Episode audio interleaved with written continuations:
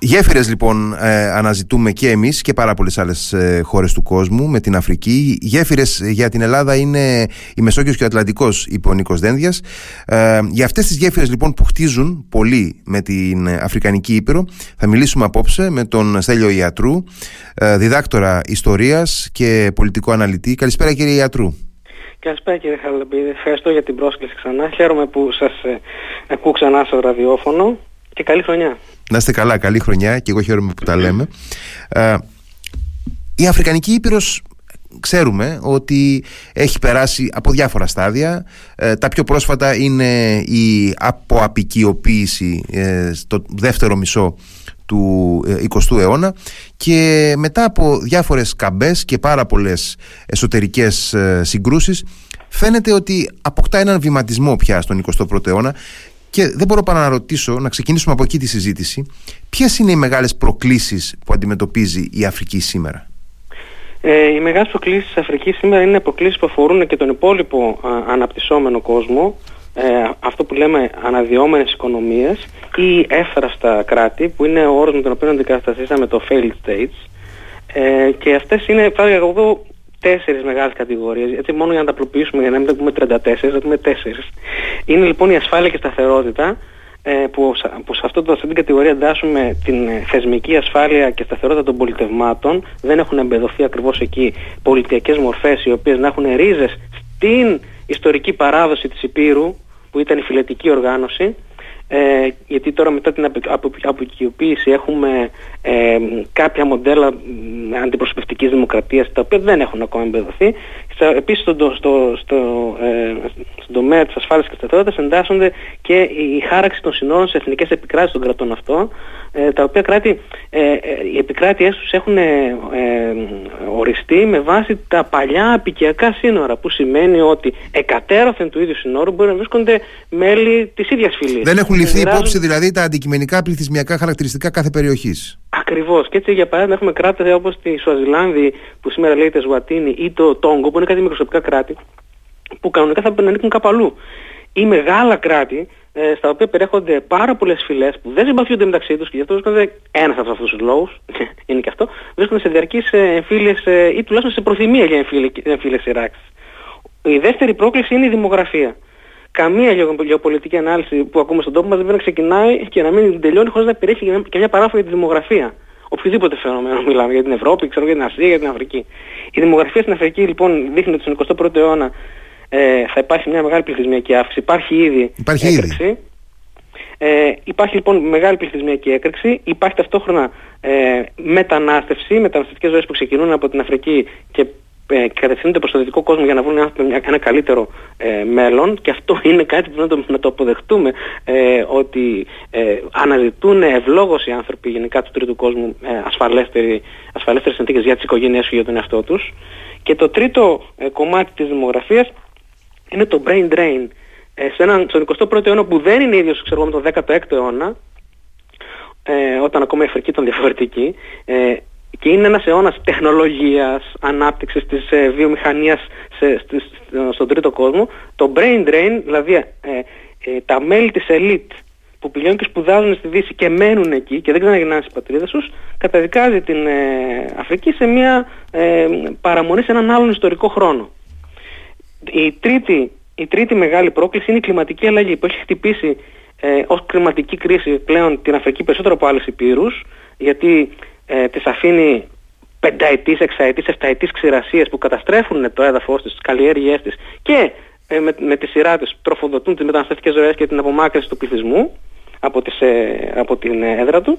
Και η τελευταία πρόκληση είναι ο τομέας της οικονομίας γενικότερα, που εδώ θα έλεγα ότι τα μεγαλύτερα ερωτήματα είναι η επαρκής παραγωγή τροφίμων για τον αυξανόμενο πληθυσμό, που βλάπτεται από την κλιματική αλλαγή, είναι οι υποδομές που χρειάζεται τεχνογνωσία δυτική αλλά και από άλλες χώρες του πλανήτη που έρχονται να επηρεάσουν την Αφρική για να φτιαχτούν υποδομές, επικοινωνίες, στα δίκτυα, στους δρόμους, στα πιο στοιχειώδη πράγματα, λιμάνια. Σε αεροδρόμια, σε λιμάνια, επίσης σε υποδομές για την άντληση των φυσικών πόρων από το υπέδαφος, από το πλούσιο υπέδαφος της Αφρικής, που η Αφρική για τους παραπάνω λόγους που είπαμε, brain drain, χρόνια εκμετάλλευση από την απεικιοκρατία κτλ. Δεν διαθέτει δικές τέτοιες δυνατότητες και υποχρεωτικά πρέπει να απευθυνθεί σε ξένους. Και οι ξένοι δεν έρχονται πάντα με καλές προθέσεις.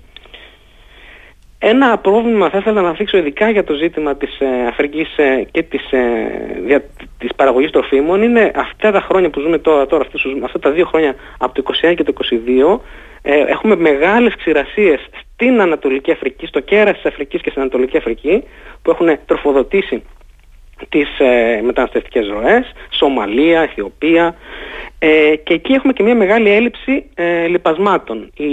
Η κρίση δηλαδή της διατροφής στην Αφρική οφείλεται και στην κλιματική αλλαγή και στην έλλειψη λιπασμάτων. Τα λιπάσματα όπως ξέρουμε τριών κατηγοριών είναι τα φωσφορικά, τα ζωτούχα και τα καλλιούχα. Τα φωσφορικά κατασκευάζονται με βάση το φόσφορο που παράγονται σε ποιες χώρες, για παράδειγμα στο Μαρόκο, στη Δυτική Σαχάρα.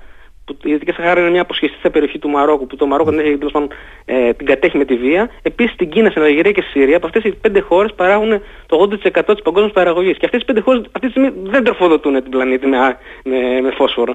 Για διάφορους λόγους. Για εμπάργκο, για πολέμους, επειδή είναι failed states, επειδή είναι σε καραντίνα, επειδή είναι εχθρικές προς τη Δύση.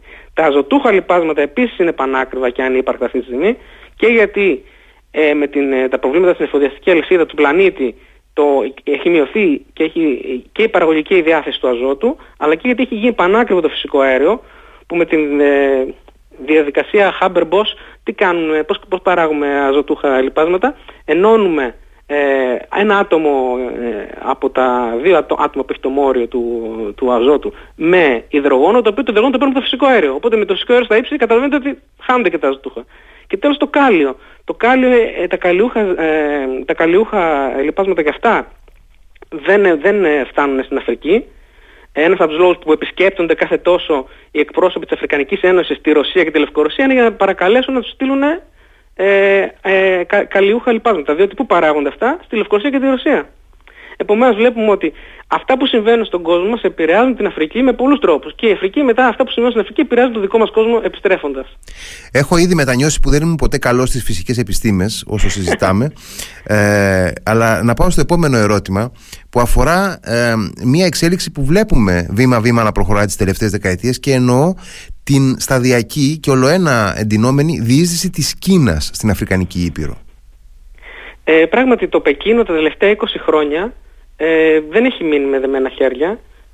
Γενικά έχει επεκτείνει την γεωπολιτική, το γεωπολιτικό αποτύπωμα, την παρουσία του σε όλο τον πλανήτη και η Αφρική ξανά έγινε ένα πεδίο στο οποίο είχαμε από την εποχή του ψυχρού πολέμου να δούμε αντιπαράθεση μεγάλων δυνάμεων, στο οποίο έχει πατήσει το πόδι του Πεκίνο. Το Πεκίνο έχει μια σειρά οικονομικών και εμπορικών και άλλων συμφωνιών με όλες τις χώρες της Αφρικής πλην του βασιλείου της Σουαζιλάνδης, που σήμερα λέγεται Εσουατίνη.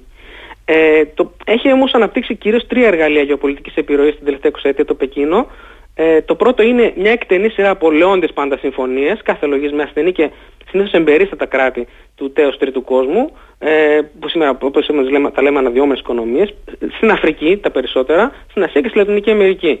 Οι συμφωνίες αυτές προβλέπουν διάφορες ρυθμίσεις. Τρεις είναι οι κατηγορίες, οι βασικότερες κατηγορίες που υπάρχουν σε αυτές τις συμφωνίες της Κίνας. Η πρώτη είναι ότι οι χώρες αυτές θα παρέχουν τις πρώτες ύλες στο Πεκίνο κατά προτεραιότητα, φτηνότερα και αδιάλειπτα. Και αυτό σημαίνει κόντρα στα ευρωπαϊκά και αμερικάνικα συμφέροντα και για να το επιτύχουν αυτό οι Κινέζοι συνήθως καταφύγουν και στη διαφθορά των αρχών, εκεί, των επιχώριων αρχών. Ο δεύτερος άξονας είναι να στηρίζουν αυτές οι χώρες τις διεθνείς επιλογές της Κίνας στους διεθνείς οργανισμούς. Παράδειγμα, είχαμε την εκλογή του Τέντρο Σαντανόμ Γκεμπρεγέσους στον ΠΟΗ με υπόδειξη της Κίνας προς τους Αφρικάνους και φυσικά όλοι οι Αφρικάνοι τον ψήφισαν. Και έτυχε να έχουμε την πανδημία έκτοτε που στην αρχή, αν θυμάστε, το ΠΟΗ ψιλοϊοθετούσε τις θέσεις της Κίνας και δεν αστασίαζε και ιδιαίτερα όταν η Κίνα δεν έδινε στοιχεία. Αυτό συνέβη φέτος. Αν θυμόμαστε καλά, αυτό ήταν νομίζω και η αφορμή για να εξαγριωθεί τότε ο Αμερικανός πρόεδρος Ντόναλτ Τραμπ εναντίον του Παγκόσμιου Οργανισμού Υγείας και να αποχωρήσει. Να διακόψει τη χρηματοδότηση των Ηνωμένων Πολιτειών. Και ο τρίτος όρος που περιέχεται μέσα σε αυτές τις γεωπολιτικού χαρακτήρα οικονομικές συμφωνίες της Κίνας με τις αφρικανικές χώρες είναι να μην αναγνωρίσουν ποτέ την Ταϊβάν. Και όχι μόνο αυτό, αλλά και να παρεμποδίζουν τις διεθνείς επαφές της. Το δεύτερο εργαλείο του Πεκίνου είναι η εξάπλωση του χερσαίου και θαλάσσιου συγκοινωνικού και επενδυτικού δικτύου που είναι ένα τεράστιο έργο αυτό, άνευ προηγουμένου, η μία ζώνη, ένας δρόμος που περνάει μέσα από την Ασία βέβαια, αλλά έχει και θαλάσσιες οδούς που φτάνουν και στην Αφρική.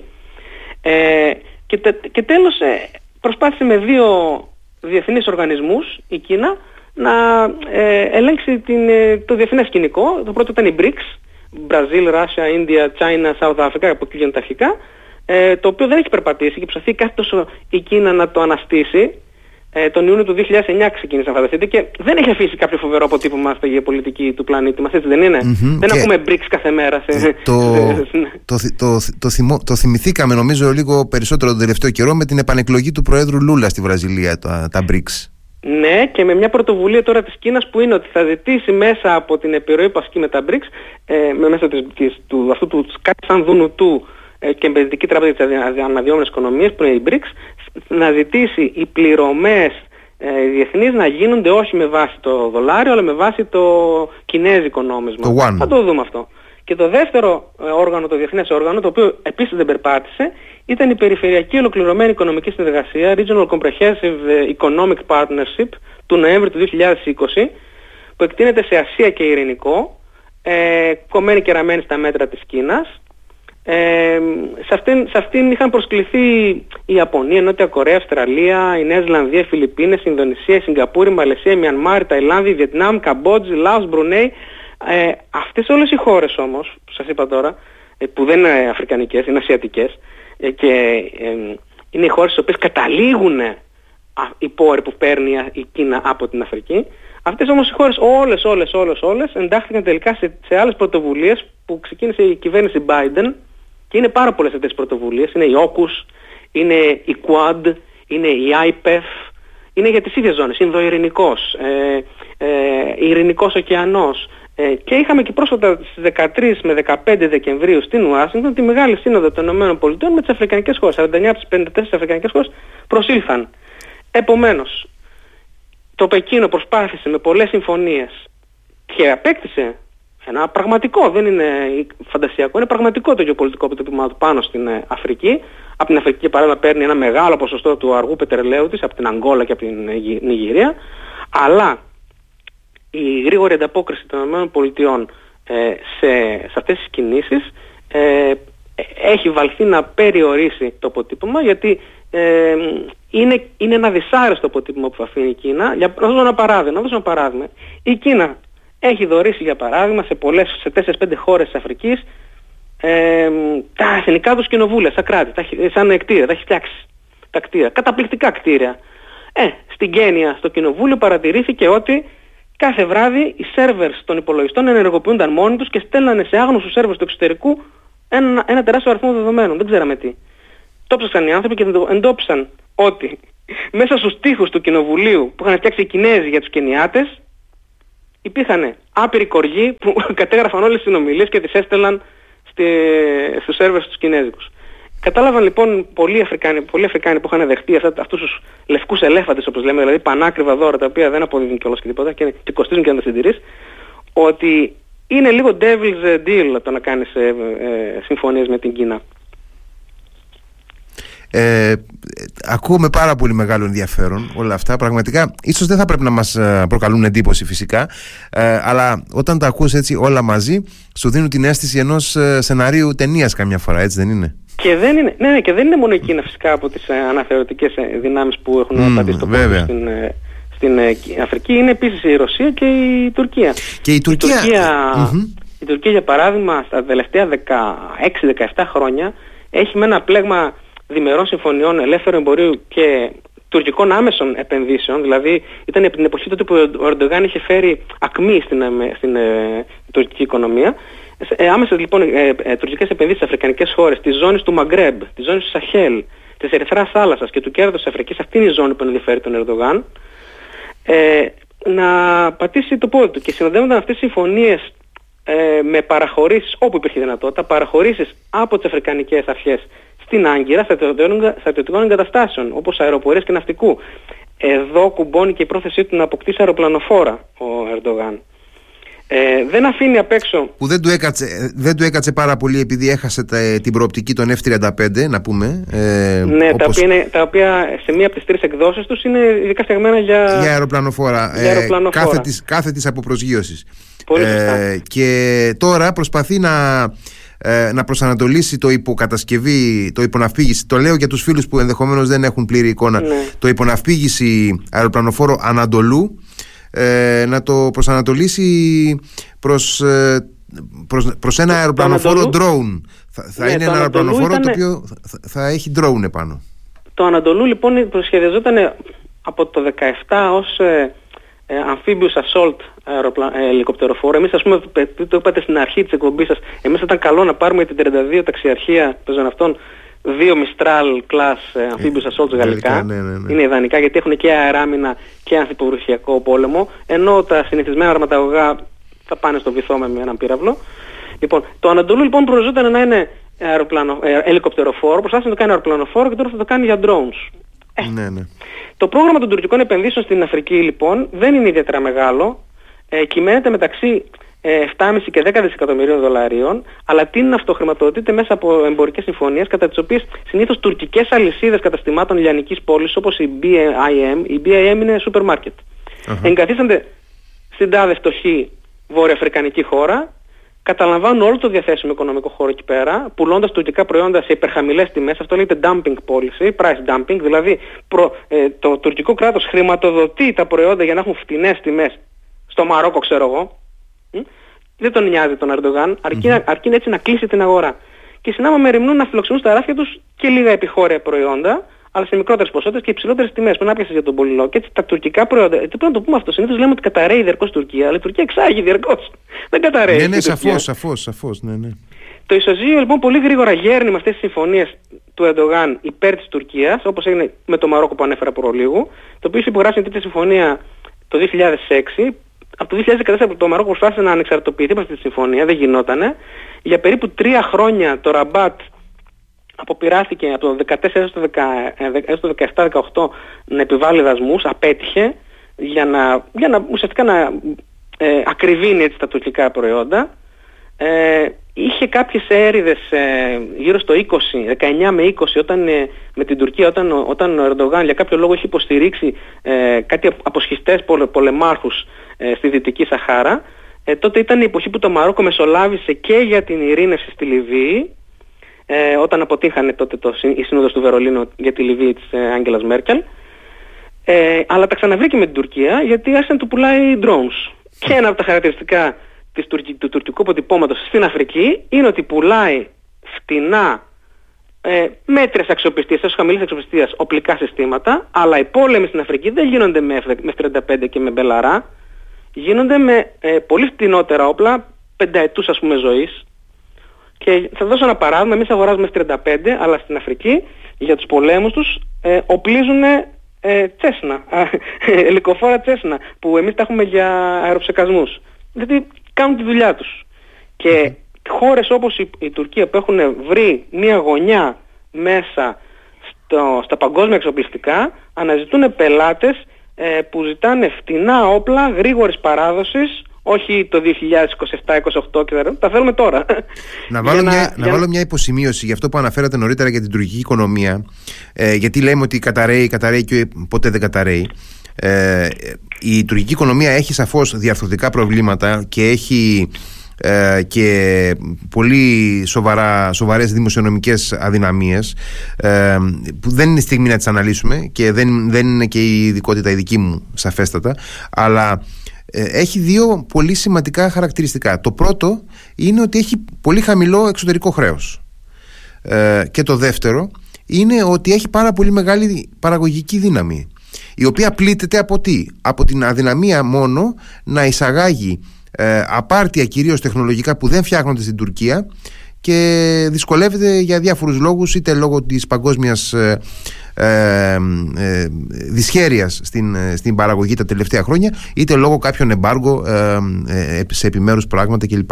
Άρα είναι πάρα πολύ πώς να το πω, προβληματικό αυτό που αναπαράγεται πάρα πολύ συχνά ως στερεότυπο στα ελληνικά μέσα και αβασάνιστα, ότι η τουρκική οικονομία είναι υποκατάρρευση ανά πάσα στιγμή, έχει πολύ σοβαρά προβλήματα, αντιμετωπίζει κρίσεις, αλλά δεν σημαίνει ότι είναι μια οικονομία η οποία χρεοκοπεί όπου να είναι, ή ακόμα και αν κάποια στιγμή βρεθεί σε κατάσταση χρεοκοπίας, δεν σημαίνει αυτό απαραίτητα ότι διαλύεται και καταραίει, έτσι. Ασφαλώς. Και μια και αναφέρατε και την υπόθεση με τα ταξίδια του Νίκου Δένδια, που δεν πρέπει να ακολουθούμε όπου πηγαίνουν οι Τούρκοι κτλ. Να πούμε ότι το ίδιο έχουν πάει παντού όμως στη Βόρεια Αφρική και μέχρι τη ζώνη του Σαχέλ. Για παράδειγμα, στον Νίγηρα. Ο Νίγηρας είναι ένα από τα πέντε κράτη που ονομάζουμε G5 του Σαχέλ, που ανήκει στη ζώνη του Σαχέλ λοιπόν και είναι στη σφαίρα επιρροής της Γαλλίας. Του και έχει υπογράψει κάποιες εμπορικές και εξορρυκτικές συμφωνίες από τον Γενάρη του 2020 και ξανά στο τέλος της άνοιξης του 2020, με αποκορύφωμα την αδειοδότηση της τουρκικής επιχείρησης ορυκτών και μεταλλευμάτων να εξερευνήσει και να εξορίξει ουράνιο. Να υπενθυμίσω ότι από τον Νίγηρα λαμβάνει η Γαλλία το 20 με 30% του δικού της ουρανίου. Η Γαλλία είναι πρωτοπόρος στους πυρηνικούς αντιδραστήρες νέας τεχνολογίας στην Ευρωπαϊκή Ένωση.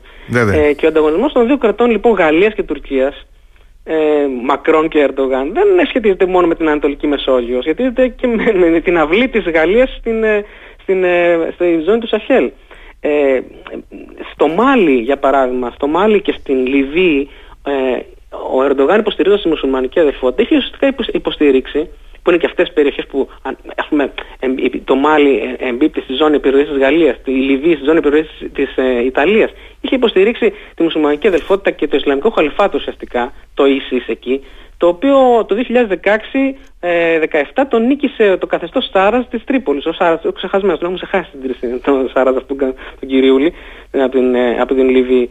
Και στο ίδιο πλαίσιο, αποκλειστικό εμπόριο, προνομιακές επενδύσεις, εξερευνήσεις, εκμετάλλευση του επιχώριου ορυκτού πλούτου, παραχώρηση στρατιωτικών βάσεων, που είναι λίγο έτσι μαφιόζικη προσέγγιση που υπογράφει ο Ερντογάν. Δηλαδή κάνει προτάσεις που δεν μπορεί να τις αρνηθεί ένας Αφρικάνος ηγέτης.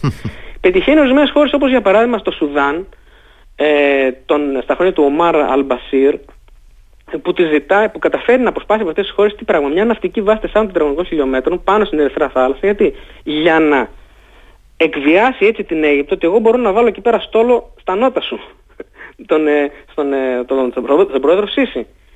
Επομένως, επίσης στη Σομαλία έχει γνωρίσει η τουρκική διείσδυση, που είναι η φτωχότερη μουσουλμανική χώρα του κόσμου, πληττόμενη και από εμφύλιο πόλεμο και από ξηρασία και από μεταναστευτικές ζωές. Να πούμε ότι στα ανοιχτά της Σομαλίας, όπως ξέρουμε, υπάρχει πειρατεία. Βέβαια. Είναι το κυριότερο σημείο ίσως εκδήλωσης του πειρατικού φαινομένου σήμερα στον κόσμο. Ναι, πράγματι. Και γι' αυτό και υπάρχει και μια διεθνής δύναμη που και η Ελλάδα κατά καιρούς στέλνει μια φρεγάτα εκεί και περιπολεί. Στη Σομαλία, λοιπόν, η Τουρκία παίξει μια τεράστια ναυτική βάση. Δεν ξέρω αυτή τη στιγμή σε ποια φάση. Αλλά έχει δοθεί η άδεια να φτιαχτεί, η οποία κίνηση είναι εχθρική προς τα Εμιράτα και τη Σαουδική Αραβία. Και είχε εκτιμηθεί τότε ως εχθρική κίνηση, γιατί η Σομαλία βρίσκεται απέναντι από την Αραβική Χερσόνησο. Και τότε τα Εμιράτα και η Σαουδική Αραβία είχαν χρηματοδοτήσει την οικονομία στις ημιαυτόνομες περιοχές Σομάλιλαντ και Πούντλαντ στη Σομαλία, για να αποκτήσουν δικές τους βάσεις εκεί. Επομένως, η Τουρκία, εμείς εκείνα τα χρόνια ασχολιόμασταν με την επιβίωση του κράτους μέσα στα μνημόνια. Είχαμε μείνει πάρα πολύ πίσω γεωπολιτικά και γι' αυτό το Υπουργείο μας, το Υπουργείο Εξωτερικών, με κάνει ένα μεγάλο αγώνα. Πρέπει λίγο να εμπλουτιστεί και με περισσότερους υφυπουργούς και περισσότερους αναπληρωτές και με περισσότερα επιτελεία και περισσότερη διπλωματική κινητικότητα, γιατί δεν αρκεί ένας άνθρωπος να ταξιδεύει σε 3 χώρες την ίδια μέρα. Για να εξασφαλίσει βέβαια προς το παρόν επιστολές ότι θα μας στηρίξουν ώστε να εκλεγούμε έκτακτο μέλος στο Συμβούλιο Ασφαλείας του ΟΗΕ σε 2-3 χρόνια από τώρα. Ναι, δεκτό. Αλλά εφόσον ανοίγουμε business με την Αφρική, που είναι μια αναδυόμενη ήπειρος, είναι καλό να ενισχύσουμε το Υπουργείο μας με ένα οργανόγραμμα πολύ εκτενέστερο, το οποίο θα μπορεί να παρακολουθήσει όλες αυτές τις εξελίξεις. Και φυσικά έχουμε και τη Ρωσία στην περιοχή. Εκεί θα πήγαινα μετά, βέβαια. Ναι, η οποία έχει επαφή με την Αφρική από την εποχή της Σοβιετικής Ένωσης. Και ως καθολική διάδοχος της Σοβιετικής Ένωσης η Ρωσική Ομοσπονδία σήμερα, αναγνωρίζει ότι τα χρέη που έχουν οι αφρικανικές χώρες προς τη Σοβιετική Ένωση τα χρωστάνε τώρα σε αυτήν. Όπως για παράδειγμα στη Λιβύη. Η Λιβύη τα χρωστάει στην Ρωσία. Και ρωσική επιρροή στην Αφρική εκδηλώνεται στη ζώνη του Σαχέλ, αλλά και σε άλλα σημεία της Αφρικής, της υποσαχάρης Αφρικής, με δύο τρόπους. Ο ένας είναι μέσα από τις μισθοφορικές εταιρείες της ρωσικής private military companies της ρωσικής σφαίρας επιρροής, δηλαδή η Wagner Group κυρίως, που την έχουμε μάθει τώρα πάρα πολύ έντονα τον τελευταίο χρόνο λόγω της εμπλοκής της στην Ουκρανία, αλλά δεν εφευρέθηκε στην Ουκρανία η Wagner Group. Όχι. Είχε εκλειφθεί στη Λιβύη, στη Μοζαμβίκη, στη Βενεζουέλα, επίσης στη Συρία, Κρυμαία, Ντομπάς, Ουκρανία κτλ. Επίσης υπάρχουν και άλλες ρωσικές, όπως είναι αυτές που δραστηριοποιούνται στη Μαδαγασκάρη, την Κεντροαφρικανική Δημοκρατία, στο Σουδάν, οι οποίες θεωρούνται μακρές χείρες του Κρεμλίνου. Και η άλλη μέθοδος που χρησιμοποιεί η Μόσχα είναι να φτιάχνει δίκτυα ανθρώπων, διότι εδώ πέρα πρέπει να κάνουμε μια παρέκβαση και να πούμε ότι εκεί που ο δυτικός πολιτισμός εδώ στην Ευρώπη ασχολήθηκε με την τεχνολογική ανάπτυξη, ο αφρικανικός πολιτισμός, απλοποιητικά το λέω έτσι, ανέπτυξε έναν πολύ sophisticated πολιτισμό που σε πιο επίπεδο, την ανάπτυξη κοινωνικών δικτύων, ανθρώπινων δικτύων. Οπότε σε αυτό ποντάει πάνω η Ρωσία και φτιάχνει μια εξαιρετική προπαγάνδα σε βάρος των δυτικών χωρών, προβάλλοντας διαρκώς την αποικιοκρατία και την αποικιοκρατία, ενώ φυσικά και η Ρωσία και η Τουρκία ήταν ιμπεριαλιστικές χώρες. Ναι, που και ο Ερντογάν ο ίδιος έχει χρησιμοποιήσει στο παρελθόν έντονα στην Αφρική κατά τις επισκέψεις του αντιαπικιακή πολιτική και αντιιμπεριαλιστική πολιτική, ενώ η Οθωμανική Αυτοκρατορία είχε ουσιαστικά κυριαρχεί συμπεριαλιστικά εντελώς στη Βόρεια Αφρική. Σαφώς, ο 16ος αιώνας, ο μεγάλος αιώνας, ο κλασικός αιώνας της Οθωμανικής Αυτοκρατορίας, δηλαδή από τον δεύτερο Οθωμανο-Μαμελουκικό πόλεμο του 1516-17, του Σελίμ του πρώτου, του γιου του αργότερα του Σουλεϊμάν του Μεγαλοπερπούς, που τον έχουμε δει και στο σύριαλ, και του Σελίμ του δεύτερου, ο οποίος ήταν ο γιος του Σουλεϊμάν, ήταν ο αιώνας που οι Τούρκοι πήρανε τη Χετζάζη, πήρανε την Αίγυπτο, πήρανε τη Λιβύη, την Κυρηναϊκή τη Λιβύη, πήγανε μέχρι την Τινησία, την Αλγερία φτάσανε, εκεί στο τέλος της Αλγερίας και στο Μαρόκο τα βρήκαν λίγο σκούρα. Και ήταν για πολλούς αιώνες η ιμπεριαλιστική δύναμη της περιοχής. Και δεν υπάρχει ομιλία του Ερντογάν και του Πούτιν όταν αναφέρονται στα διεθνή ζητήματα που να μην υπενθυμίζουν έτσι προς τον τρίτο κόσμο ότι εμείς είμαστε εδώ για εσάς, γιατί εσείς είστε θύματα της αποικιοκρατίας, και ειδού πώς οι δυτικοί τώρα, που είναι οι απόγονοι των αποικιοκρατών, στρέφονται εναντίον μας. Στην Τουρκία ιδιαίτερα υπάρχει αυτή η παράδοση, η ρητορική παράδοση, ότι οι δυτικοί ήρθαν και έπεσαν πάνω σαλίκι και μας κατατεμάχισαν και μας πήραν την αυτοκρατορία, η οποία τώρα με τον μετακεμαλισμό του Ερντογάν επανέρχεται διαρκώς, στη ρητορική τουλάχιστον, αλλά υπάρχει και στη ρωσική ρητορική, και φέτος τουλάχιστον, δηλαδή πριν την επανεκλογή και τώρα πλέον επανεξελέγει ξανά ο πρόεδρος Σι, το έχουμε πολύ ξανά και από τον Κινέζο πρόεδρο Σι αυτό το μοτίβο της αποικιοκρατίας και η Δύση. Ναι, αυτό μας ακολουθεί εμάς εδώ τους δυτικούς σαν white guilt που θα λέγαμε, και το αξιοποιούν αυτές οι δυνάμεις, αλλά δεν σημαίνει ότι οι Αφρικάνοι είναι αφελείς και το τρώνε το παραμύθι, γιατί έχουν μεγάλη παράδοση και να εκμεταλλεύονται ήδη τον εαυτό τους, δηλαδή η μία φιλεί την άλλη, και να αντιστέκονται απέναντι στις ξένες επιρροές. Αυτό όμως το λέμε για παράδειγμα the push for Africa, ας πούμε, για την Ρωσία, αυτό που κάνει μέσα από τα μέσα κοινωνικής δικτύωσης, που κάνουν συνήθως αντιγαλλική προπαγάνδα στη ζώνη του Σαχέλ, και μέσα από τις μισθοφορικές εταιρείες, οι οποίες εγκαθίστανται σε ένα σημείο, ποτέ δεν λύνουν το πρόβλημα για το οποίο εκλήθησαν. Ποιο ήταν το πρόβλημα για το οποίο καλούνται? Συνήθως είναι για να πολεμήσουν τις οργανώσεις του Ισλαμικού φονταμεταλισμού που δρούνε σε διάφορα σημεία, όπως για παράδειγμα η Ακήμ. Η Ακήμ είναι η Αλκάιντα στο Ισλαμικό Μαγκρέμπ, στο Μάλι, στη Μαυριτανία, στον Νίγηρα, στη Νότια και τη Μεσογειακή Αλγερία, την Κυρηναϊκή και τη Λιβύη. Είναι η Μπόκο Χαράμ, η Τζαμάτ Αλ Σουνάχ Λίντε Νταουά Τζαχάντ στην Νιγηρία, και η Αλ Σαμπάμ. Η Αλ Σαμπάμ που δράσει στη Σομαλία. Εγκαθίστανται λοιπόν εκεί οι ρωσικές μισθοφορικές εταιρείες, δεν παράγουν αυτό το έργο, ουσιαστικά στηρίζουν τον επιχώριο πολέμαρχο, και η αμοιβή τους είναι να λάβουν τα ωφέλη ενός ορυχείου για 30 χρόνια. Εδώ πέρα κάποιοι εντοπίζουν το εξής, ότι οι χώρες που παράγουν αργό πετρέλαιο, η Ρωσία για παράδειγμα, προσπαθεί να αρπάξει από τους δυτικούς, από τους Γάλλους για παράδειγμα, τα ορυχεία μέσω αυτής της μεθόδου, τα ορυχεία από τα οποία βγαίνει τι, το ουράνιο. Δηλαδή, όσο εσείς θέλετε στην Ευρώπη να απεξαρτηθείτε από το φυσικό αέριο, εγώ θα πάω στην πηγή και θα σας παρεμποδίσω για την εξαγωγή του ουρανίου. Και έχουμε ουσιαστικά τώρα αυτό που αναφέρατε πριν.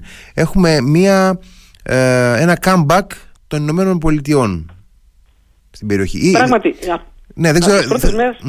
Πείτε μου. Ήθελα να πω ότι δεν ξέρω αν είναι comeback και σε ποιο βαθμό υπήρχε η αμερικανική διείσδυση νωρίτερα στην Αφρικανική Ήπειρο, αλλά τώρα βλέπουμε μια προσπάθεια πραγματικής εμβάθυνσης της παρουσίας της Ουάσιγκτον στην Αφρική. Λοιπόν, είναι πολύ σωστή η παρατήρηση που κάνετε μέσα στο ερώτημα. Είχε στα χρόνια που μεσολαβούν από την πτώση της Σοβιετικής Ένωσης μέχρι και την επιστροφή των δημοκρατικών στο Λευκό Οίκο με τον Μπάιντεν, είχε ατονίσει η αμερικανική εξωτερική πολιτική στην εξής προτεραιότητα: στο να συντηρήσει όρθια και ζωντανή την μεταπολεμική τάξη πραγμάτων στον πλανήτη. Και η Αφρική είχε αφαιθεί στην τύχη της να αλωνίζουν τέτοιες αναθεωρητικές περιφερειακές δυνάμεις που αναζητούσαν. Στα χρόνια λοιπόν του Biden, θυμάστε ότι το πρώτο δεκαήμερο μετά την ορκομοσία του, είπε ο Biden το περίφημο America is back, το οποίο το επανέλαβε και ο Blinken, και το έχουμε δει να αναπτύσσεται σε όλες τις ζώνες, τις γεωπολιτικές ζώνες του πλανήτη και όχι μόνο στην Αφρική. Με συμφωνίες, με φόρα, με σημεία επαφής, με συνέδρια, με συνόδους. Δηλαδή και για τη Βόρεια και τη Νότια Αμερική είχαμε συνάντηση φέτος, τώρα, δηλαδή μέσα στο φθινόπωρο με χειμώνα του 2022 είχαμε Παναμερικανική Σύνοδος στις Ηνωμένες Πολιτείες, είχαμε επαφές του Προέδρου Biden στην Σύνοδο Αμερικής και ASEAN, που είναι οι νοτιοανατολικές χώρες της Νοτιοανατολικής Ασίας, εκείνες που περιβρέχονται από την νότια Συνική θάλασσα, από τη διεκδική κατά δική της η Κίνα. Είχαμε την δημιουργία της Quad, που είναι η τετραμερής συνεργασία Κορέας, Ιαπωνίας, Αμερικής και Ινδίας.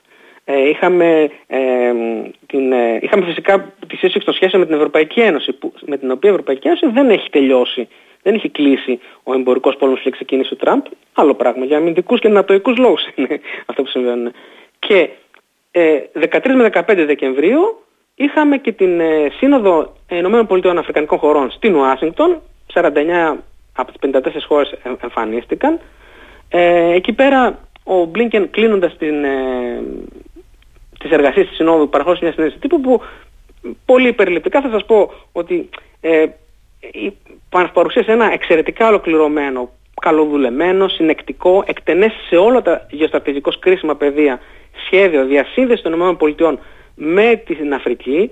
Να πω μερικούς τομείς είναι ανάπτυξη και κατασκευή υποδομών, τεχνολογίας, ανάπτυξη του εμπορίου και των επενδύσεων από την Αμερική και δημόσιες επενδύσεις και με τον με ιδιωτικά κεφάλαια, τηλεπικοινωνίες, διαδίκτυο, κλιματική κρίση, περιβάλλον, ενέργεια και ΑΠΕ, δηλαδή ανανεώσιμες πηγές ενέργειας, ασφάλεια, ειρήνη, διπλωματία, ανάπτυξη έσων διπλωματικών, χρηστή διακυβέρνηση, θα παράσχει τεχνογνωσία θεσμική οι ΗΠΑ σε αυτές τις χώρες που ενδιαφέρονται, για να αποκτήσουν μια χρηστότερη κουλτούρα διακυβέρνησης. Ακόμα παροχή επενδύσεων και βοήθειας για την παραγωγή και την επάρκεια τροφίμων και τη δημόσια υγεία που μαστίζεται. Εχθές για παράδειγμα κηρύχθηκε επισήμως το τέλος της νέας επιδημίας έμπολας στην Ουγκάντα. Βλέπεις, δεν έχει τελειώσει το ζήτημα της δημόσιας υγείας στην Αφρική. Για τέτοιες νόσους, δεν κάνει για τον κορονοϊό φυσικά, το συζητάμε. Βέβαια, οπωσδήποτε. Θεσμικές μεταρρυθμίσεις, εμπέδωση της δημοκρατίας, παρεμβάσεις για τη δημογραφία, παρεμβάσεις για την καινοτομία, την τεχνολογία και ευκαιρίες ενσωμάτωσης για τις γυναίκες και για τα κορίτσια. Αυτά είναι μέσα στη συμφωνία που έγινε, μέσα στις συμφωνίες που υπογράφησαν και στο πλαίσιο που συζητήθηκε στη σύνοδο αυτή της 13-15 Δεκεμβρίου στην Ουάσιγκτον.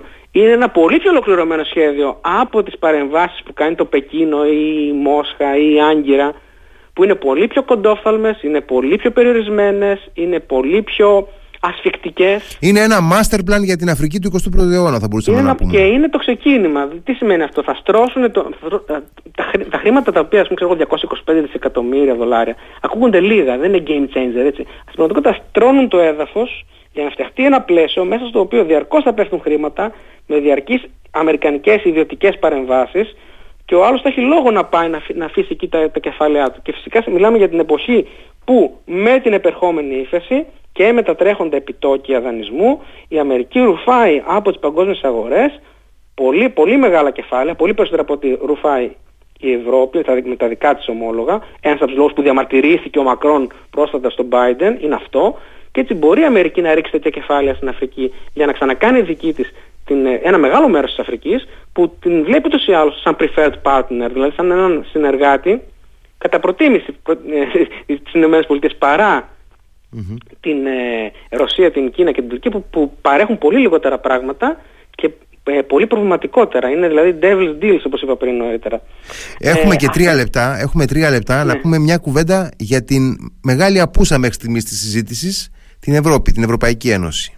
Η Ευρωπαϊκή Ένωση λοιπόν βρίσκεται σε αποδρομή από την Ευρώπη, από την Αφρική. Η τελευταία μεγάλη της παρουσία ήταν στο Σαχέλ με την επιχείρηση Σερβάλ της Γαλλίας που είχε ξεκινήσει το 2013 από τον Φρανσουά Ολάντ, και μετά με την επιχείρηση Μπαρχάν που ήταν η εξέλιξή της και είχε και κάποιο ευρωενωσιακό, ας πούμε, αποτύπωμα. Αυτή έληξε το 2022, αποσύρθημεν. Η Ευρώπη, η ίδια η Ευρωπαϊκή Ένωση πραγματικά δεν έχει παρουσία στην Αφρική, αλλά μεμονωμένες χώρες έχουν, οι πρώην μητροπόλεις των απικιών, γιατί η Ευρωπαϊκή Ένωση γενικά δεν έχει μια στρατηγική διεθνούς πολιτικής, γεωστρατηγικής, ας πούμε, προσέγγισης του πλανήτη. Είναι περισσότερο, ασχολείται με το τεράστιο λογιστήριο της Ευρωζώνης, με το να αναπέμπει διαρκώς στην επόμενη σύνοδο κορυφής διάφορα στοιχειώδη ζητήματα που άλλες χώρες τα έχουν λύσει. Να σας δώσω ένα παράδειγμα. Να δίνει αυξήσεις στους αξιωματούχους. Πολύ σωστά. Οι Ηνωμένες Πολιτείες, για παράδειγμα, μετά τις 15 Δεκεμβρίου, μετά τη σύνοδο που είπαμε ΗΠΑ Αφρικής, ανακοίνωσαν ότι ορίζουν ως ειδικό εκπρόσωπο στην Αφρική έναν πολύπυρο πρέσβη και βοηθό πλέον υπουργό εξωτερικών στην Αφρική, τον Τζόνι Κάρσον. Ο Τζόνι Κάρσον δεν γράφεται με Y, γράφεται με IE. Είναι ένας μαύρος που ήταν πρέσβης σε 14 χώρες Αφρικής, κάτι τέτοιο. Και τους ξέρει όλους απ' έξω εκατοτά. Εμείς στην Ευρώπη τι κάναμε? Εμείς διορίσαμε στο Ευρωκοινοβούλιο εκπρόσωπο του Ευρωκοινοβουλίου για τις χώρες του Περσικού κόλπου, την Εύα Καϊλή. Είδαμε πολύ χαΐρια από αυτό και προκοπή. Και σκεφτόμασταν να διορίσουμε εκπρόσωπο της Κομισιόν για τις σχέσεις της Ευρωπαϊκής Ένωσης με τις χώρες του Περσικού κόλπου, τον Δημήτρη Βαρνόπουλο. Ένα που δεν τον ξέρουν στον Περσικό κόλπο. Λοιπόν, πρέπει να πάρει πολύ σοβαρά η Ευρωπαϊκή Ένωση τις σχέσεις της με τις αναδυόμενες οικονομίες, τον αραβικό κόσμο και την Αφρική, και να αντιληφθεί ότι στην εποχή την καινούρια η Ευρωπαϊκή Ένωση είναι κάτι που πρέπει να απαιτήσει από τον εαυτό της να γίνει κάτι πολύ ισχυρότερο, με γεωπολιτικό αποτύπωμα, να ακούγει τη φωνή της, διότι διαφορετικά τα κενά που αφήνει αυτή θα τα γεμίσουν άλλες χώρες που τα γεμίζουν ούτως ή άλλως, βέβαια. Ναι. Κύριε Ιατρού, ευχαριστώ πάρα πολύ για αυτό το πανόραμα πραγματικά των εξελίξεων στην Αφρικανική Ήπειρο που μας παρουσιάσατε. Έχω την αίσθηση και την επιθυμία να τα λέμε συχνά όσο γίνεται εδώ στη συχνότητα του Radio Me. Σας ευχαριστώ πάρα πολύ λοιπόν και καλό βράδυ. Ευχαριστώ και εγώ, και να πω ότι και την τελευταία φορά, Παρασκευή και 13 Μαΐου είχαμε συναντηθεί και τότε είχαμε μιλήσει για τους Ναΐτες υπότε. Καλό βράδυ, για χαρά.